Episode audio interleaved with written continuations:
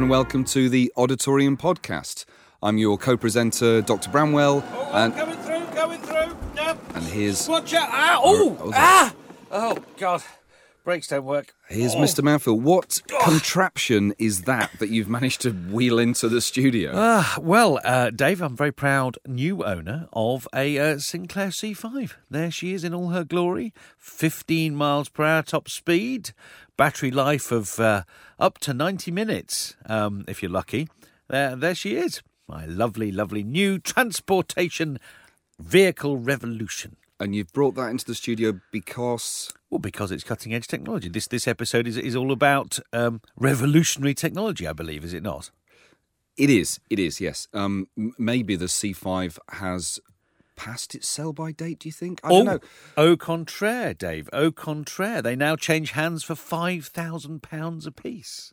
Yeah, but that's in an ironic way, though, isn't it? Well, the money's not ironic, Dave. I paid five and a half for that. There you go. you know, and uh, We do uh, getting here today. We are not concerned about being face to face with the you know the wheel of a, there's of a, a, lot truck of there whilst is a bit of sort of crushy, trucky feel to it. Yeah, there is. yeah. And, And, does, co- and do they actually turn well, not so much. No, no, and they're not great at straight lines either. So. hills? Hills, we don't really talk about hills. Hills are not really something I can do. Advantage over the bicycle.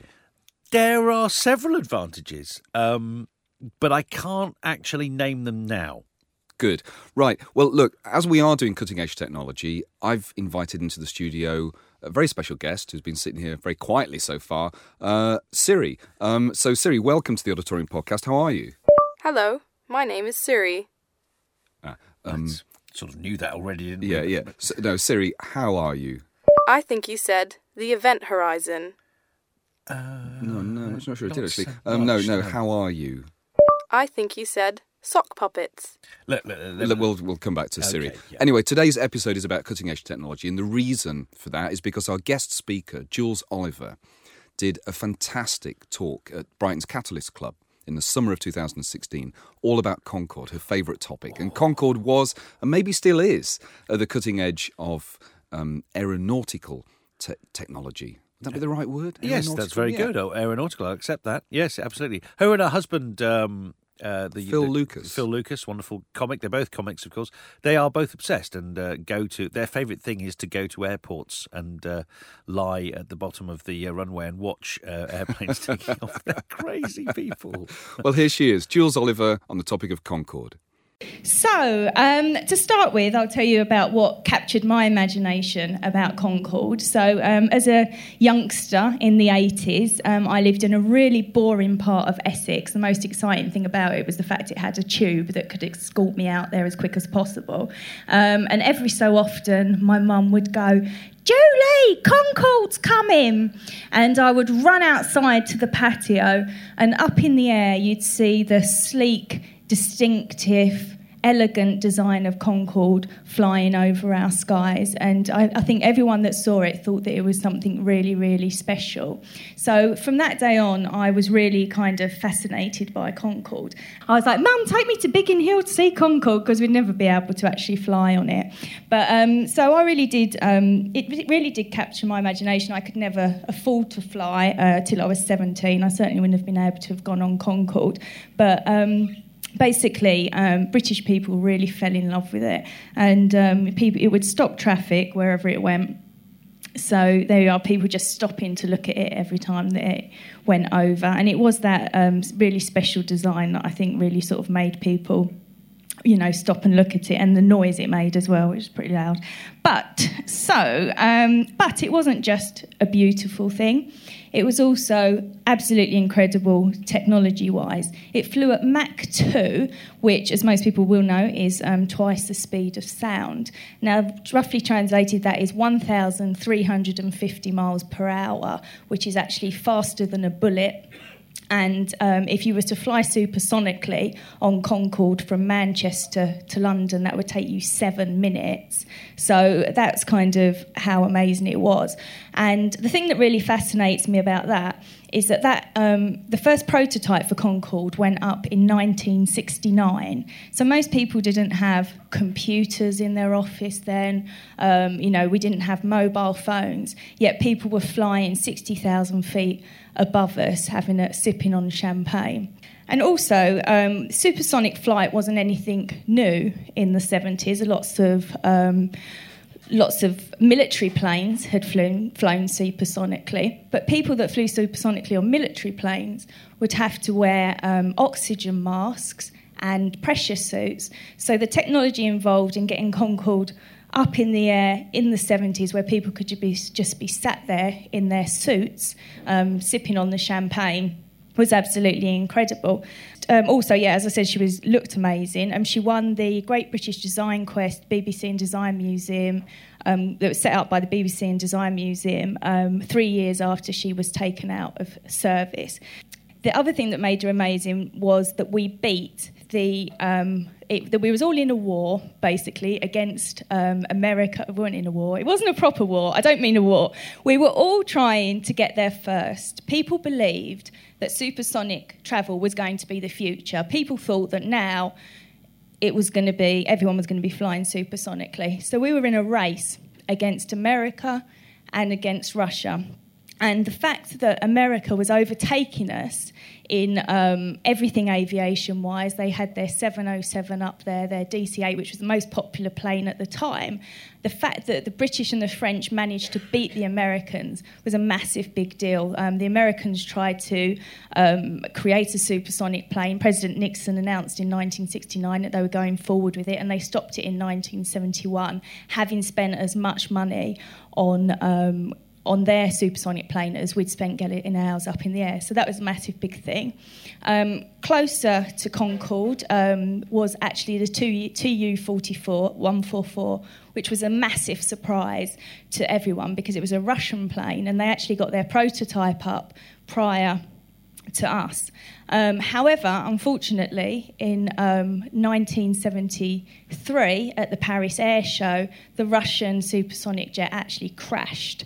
Um, and so that was taken out of service. Eventually, they got it up again, but um, it only flew 55 times before it had another crash that is actually unconfirmed because it happened in Russian airspace, and Russia don't really like you to know if crashes happen in their airspace. So um, basically, that never happened either. So we were very, very proud as a nation that um, we'd managed to be the first to get um, supersonic a supersonic plane up there.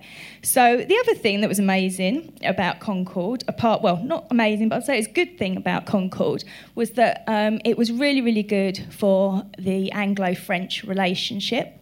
So essentially, um, at the time, we were trying to get into the EEC, but Charles de Gaulle was very uh, suspicious of us of our close relationship with America. So he was he was like he didn't want in, he didn't want us to be in the EC. We wanted to get into the common market but he wasn't having any of, the, of, it. So we thought it's funny how we've thrown that away now, isn't it? But um, a bit weird. But we thought that our um, if we signed this tri- this agreement with France to build a supersonic um, plane, that actually that would bring um, us closer to France, and um, it did in some ways. But it was also beneficial to France because um, they'd lost a lot of their planes. their they'd lost a lot of their planes in uh, the Second World War. They'd gone quite far behind in terms of aviation. So Britain um, sort of really helped them move forward technology wise. So it was really mutually beneficial to both of us. And Concord actually means union, so um, which was ironic really because there was a massive argument um, when Concord first came out whether it was going to ha- well when they were talking about Concord, whether it was going to have um, an e on the end or not because the British felt like it was too French if it had an e on the end. Uh, so Tony Benn turned around and said, "No, e stands for England and Écosse." And eventually, so we managed to get our own. Well, we managed. Well, he managed. Tony Benn managed to get his own way, so that's very clever of him. But um, also um, across Britain and France, uh, two hundred thousand people were employed um, to build Concorde. So it was um, at the time it was an amazing thing. So as I said, she does look absolutely beautiful and unique, but the reason she looks like that isn't just because of um, for style reasons. There's actually reasons. So she had these um, delta wings. Now, obviously, I'm not an aeronautical engineer, but as you as you may be able to tell, but she had to have these wings to fly supersonically. Um, most um, planes most military planes you'll see will have these. They have to be thin. And funnily enough, in the um, in the early stages of design, they were actually going to try and find a way to get people to sit in the wings. Right.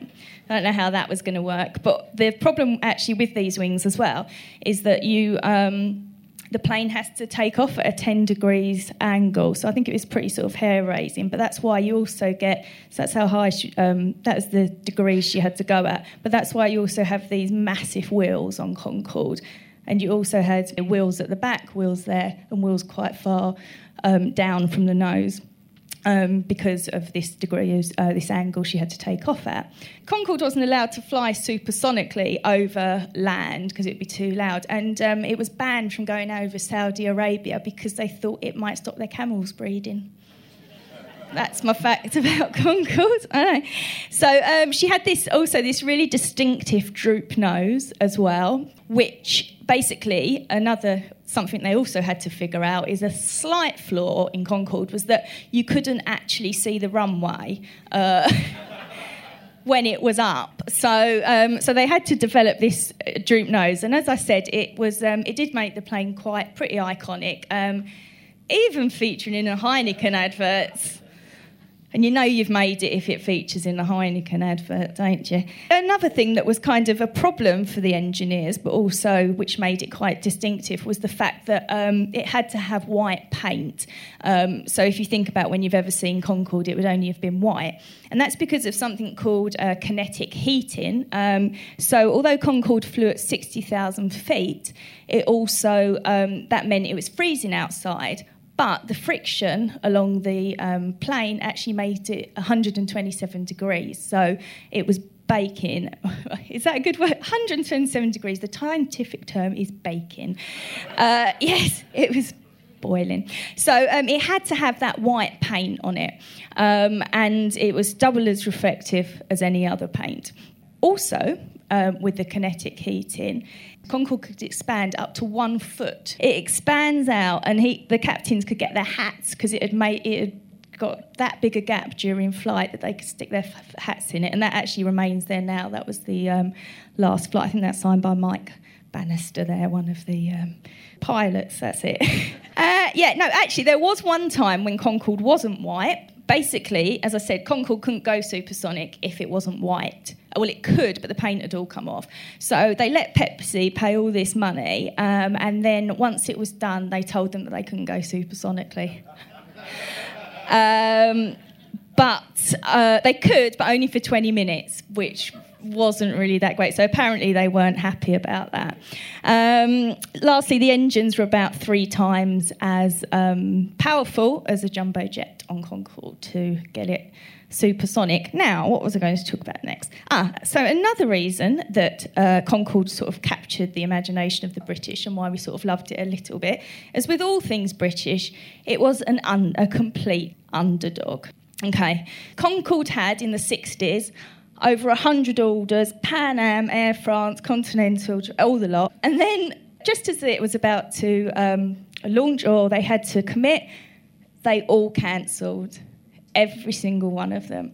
So you had this beautiful technology, it had the eyes of the world, but not the orders. So um, the only people that were going to fly it was uh, British Airways and Air France. And the only reason they were going to fly it is because they were tied into agreements with their governments, um, who had basically said they'd underwrite all the costs if um, they lost money on it. So sadly, Concorde didn't get off to a flying start. Sorry. Sorry about that. So they were all cancelled. So why did people cancel? So basically, um, the Russian crash, as much as you'd think obviously the crash isn't a good thing, but you might think having less competition would help. It didn't. Um, actually, it just made people very nervous of supersonic travel.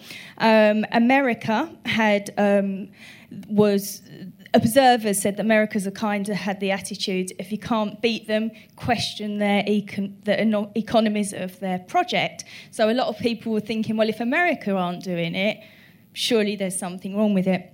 There's also a world oil crisis, and by this point, America had actually um, built their 747. So, sadly, the, the trend was going towards um, a lot cheaper, cramming more people in. And then Concorde, because it needed to be slim, Concorde could only have 128 uh, passengers at any time.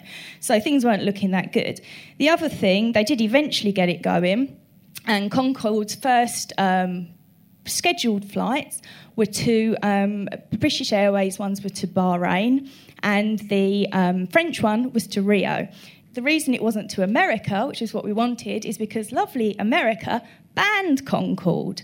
So um, Concorde wasn't allowed to fly. Um, one of, there's lots of different reasons that I haven't got time to go into, but one of the reasons is they were worried about sonic booms. Um, so sonic booms obviously happen when you fly supersonically. They had no reason to worry about that because Concorde was never going to fly over land because all of the windows would have been smashed when it was going supersonically.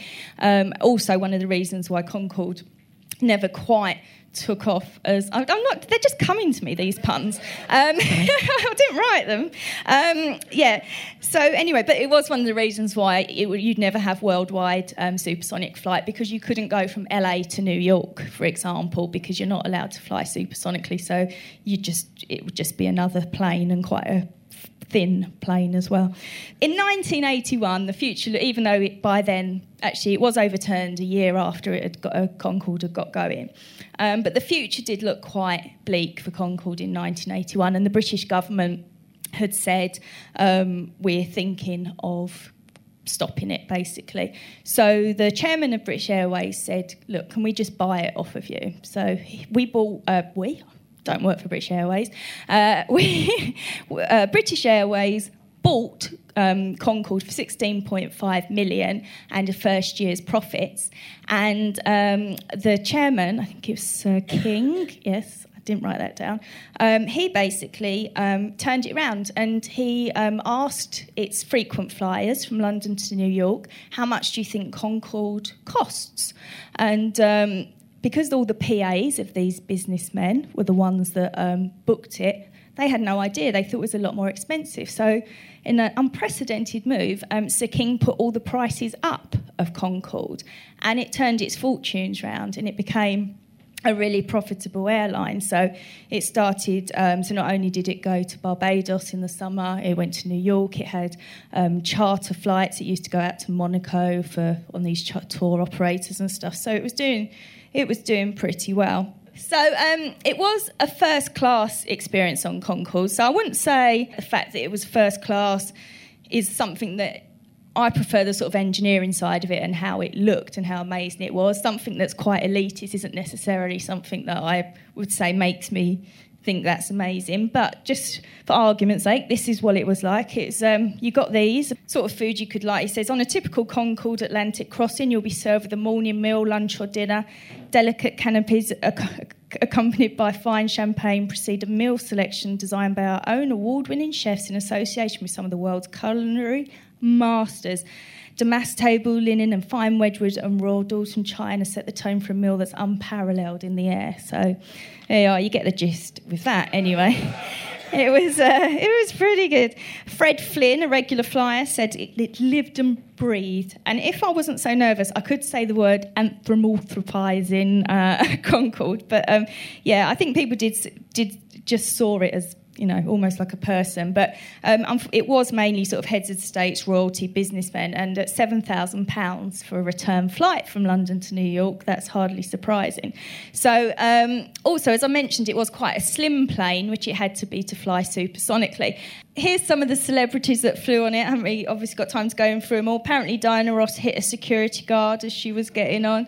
Um, Michael Jackson, apparently he was very nice, but he used to get bought two planes just for himself, uh, planes, two seats just for himself, and then he'd um, basically take a blanket out of the overhead locker and then just pull it over his head for the whole journey, um, as did Grace Jones. Um, so, yeah, so he had a lot of um, celebrities on there. Oh, and also, never forget this um, don't hold it against Concorde, but Live Aid.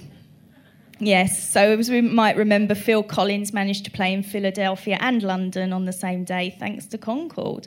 So moving on. So Concorde, uh, yeah, it was uh, perceived as a privilege of the rich, but they did have the charter flights for the sort of moderately well-off enthusiasts. A 105-year-old lady, she went from the Bay of Biscay to Bristol. So you could, if you want, really wanted to sort of save up, I guess you could have a trip on it as well. But um, so that sort of Concorde, she was going really well, and then a lot of people say, so why did Concorde loads of all the time down the street, lots of all the time. Uh, lots, so lots of people sort of say, "Oh, why did why did Concorde um, end? Was it because of the Paris crash?" Um, so I'll just quickly talk about the Paris crash. So. Um, and to talk about the Paris crash, you have to talk about another plane called the DC 10. So I don't know if any of you are familiar, they were one of um, America's most popular uh, passenger planes. Um, now, whereas Concorde had a, um, a brilliant safety record. Um, she'd never had a crash until that day in 24 years. Um, the DC 10 has had 55 accidents, 32 where they lost the fuselage, with 1,261 fatalities, right? And it, they were well known for just dropping out the sky for no reason, the DC 10. Now, on that day, that hor- horrible day, um, the DC 10 had just taken off um, at Paris and a bit of shrapnel fell about this long. Um, Concorde's wheel went over it, burst the wheel. That sparked a um, hit the wing, which had the fuel in it, which caused a spark, which set the whole thing going, set the whole thing up. There are lots of other rumours. Apparently, the Air France planes weren't as well maintained, and they believe it was overweight and maybe wouldn't have gone over that bit of shrapnel if it wasn't didn't have extra nine bags on it. So, anyways, as, so that was horrible. 109 people died on board that day. So they took um, all of the Concorde's um, certificates of airworthiness away from them, but they did get up in the air about a year later. They'd been rein- they'd reinforced the wings, and they were as safe as they ever had been. Um, but sadly, the, God, this really does end on a horrible note. So sadly, the um, the day that Concorde got back up in the air with its certificate of airworthiness restored was September the 11th, um, the day of the Twin Towers. Um, so obviously, you know that. You didn't need me to explain that. So after that, um, basically, people didn't have any faith in air travel, um, and um, Concorde needed to be 60% full to um, make a profit. And just after September the 11th, it just wasn't happening. Uh, so it did fly for a few more months, and then Airbus announced that they were going to take away their maintenance. Um, they maintain Concorde, so they said they were going to take that away. So there was just it was just not economically viable anymore. So it was sort of to do with the crash, but it was more about economies. So that was the end of Concorde. So um, there was lots of sort of things that went on around the world. Um, October the 24th, 2003, they had to erect stands at um, Heathrow so that everyone could say goodbye to her. So, um, yes, and a lot of people were quite angry about it because they could obviously still still fly, and there are people trying to get her back up in the air at the moment. But where are they now? So this is what I'll end with. Um, so this is where all, there's 18 Concordes left. Um, there's 14 that were in service. The rest were pre-prototypes um, and um, what they call production models. Um, they're in. They're all over the place: France, Germany.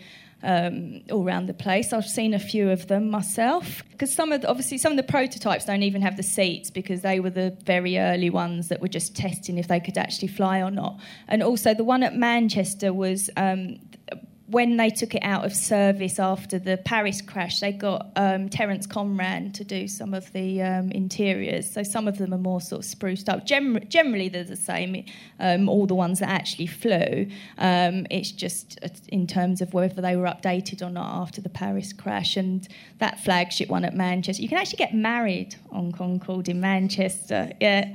And I'm not married, and I went up there with my boyfriend. and um, no um, but what? No, no, no, no. But no, but what we did realise is that you'd have to, like, your, your dad would have to stand behind you as he walked you down the aisle if you got married on Concorde. But um, yeah, I mean, I think the thing was is although they weren't the most spacious planes, they um, you were only on them for three hours. That was the thing. So any any sort of of the like there was obviously you know people sort of said you know it uses up a lot of fuel and it did, but it was half the time of another plane, so it's all evened out, really. Jules Oliver there on the topic of Concorde. It's interesting because there are many parallels between the C5 and Concorde. Um, not immediate, but there are. You're going to share them, aren't you? I am. I am going to share. Well, well you know, obviously it's a, a terrific technology, um, Concorde. Yeah. Um, but sadly, you know, no longer of, of any commercial use. And I have to say, the C5, for all it was lampooned at the time, uh, has become a, a terrific technology now. You know, electric bikes are omnipresent, and it's essentially the same thing. Um, and uh, Segways, just a vertical version that they've done very well. And of course, electric cars, which are the future. I mean, it's all it's all sort of come from that general route. Um, and and they've now, of course, designed by Lotus the body uh, of the C5. So it's sort of a sort of got a cult classic status now, and they've got uh, owners clubs. And in owners clubs, they, they, they do all sorts of them. They fit monster wheels, they fit jet engines, they fit high powered batteries. The top speed for a Sinclair C5 is now 150 miles per hour. I'm assuming that's not on the open road. And and likewise with the Concorde, Concorde has uh, got an appreciation cl- club largely of ex-pilots and, and, and wealthy businessmen who, who missed the days of flying to New York in two hours. And they've managed to get together 120 million pounds to buy one. And they're going to do it up and get it back into serviceable, usable state within the next four years. Yeah, I think Jules is hoping hoping that this is going to happen as well, so that she'll be able to take her first first Concorde Well, I hope she's saving now because it won't be cheap. it's not going to be cheap, is it? Wasn't it? Was it? Was it Concorde that Phil Collins travelled on when he did? yes, when he did- did his pointless playing playing drums badly in one. Uh, Oh, he's not a bad drummer. Let's let's no, give him let's give him that. He's not a bad. He's not. just, A, just a bad person. I hope you're not listening, Phil. Um, I hope you are, Phil. great fan of your later work, particularly Sussudio. I'm Um, not, not a fan of your Conservative Party uh, donations. Oh, is he? Is he Yeah, is he- oh, is he? Threatened to leave the the uh, country when. Yes, he did actually, didn't he? he Yeah, yeah. didn't. And then he didn't. Yeah. Empty threats. Anyway, look, Yeah. we're, not getting on to Phil Collins here. Well, uh, Dave, I'm a bit embarrassed. We've got a guest in the studio, and we've been ignoring her for the I last for the last five our- minutes. Our charming guest. Absolutely, who's been sitting there quietly um, and patiently. Uh, Siri, welcome to, to the Auditorium podcast. It's it's a delight to have you on as as a guest, and and as our listeners know, your job really, which is no small thing, is is to provide answers to those burning questions that that the human race have to try and understand their place in the universe. Yeah. And we, so we, you know, Dave and I would like to, you know, do an informal interview. So you know, don't be nervous. Yeah, just, and just kind of get under the skin of Siri. We're, we're always getting the business Siri. We want to get to know the real Siri. And people people are always joking that that that you can't ask, you know, that, that you're unable to answer any any you know serious or searching questions, um, which of course obviously is nonsense. But we so we're going to start with with a simple, you know, we'll, we'll start you simply with um with asking what uh, Siri, what time is it? I think you said Manchester. No, I, I, I, I think wanna- yeah, she's her? she's not quite getting it. Let's try again. Okay. Um, Siri, what time is it? I think you said Brad Pitt. Oh, camera's on. Uh, she's just seeing me. That's uh, try, you try, Dave. Yeah, I'm not sure. Turn it away. Um, well, uh, Siri, as you know, we're, we're a podcast obsessed with biscuits. So my question is, Siri, what is a biscuit? I think you said trouser snake. What? Here is a picture of trouser snake. Whoa! Put that away. No, thank you. Don't remember posing for that one. I Uh, think you said longostin. What? Shush, shush. Right, okay. Um, uh, maybe we need to get more personal More with these straight. questions. Yeah, we're getting under the skin, aren't we? under Quite. the skin. Ask a personal S- question. Siri, have you got a boyfriend? Get real. I'm out of your league. It's quite true, actually. I- Yeah, probably is. Yeah. Bit of an attitude, isn't she? Um, so, well, okay. Let me try. Let me try one. Uh, what is the Auditorium podcast? If you said something, it was too boring to answer. Doesn't normally say that, does it? No. Uh, l- let's. Uh, Siri, what is the Auditorium podcast? I think you said numpty. Here is Donald Trump. That's. Oh God, it does look like you. It really looks like you, Dave. It doesn't look like me. I've never made that connection before, but you could be twins, couldn't you? That's amazing. Uh, let- this try- isn't. This interview is is not going well. No. is it really? It's quite stilted. Um, let's. Uh, Let's get down to nitty gritty. Let's ask something that you know she can't avoid. So, okay. yeah, go on then. so who's the best presenter on the Auditorium podcast? David Mounfield or Doctor Bramwell? I think you said bumholes. What? I think you said bumholes. No, no, seriously. Who is the best presenter, me or Dave? I think you said bumholes. It's me, isn't it? Bumholes. No, it's me. Bumholes. Or Mouthfeel. Bumholes. Bumholes. Bumholes. Bumholes. Switch her off, Dave. Switch her off. I can't. I can't. Switch her off. I'm trying. Swi-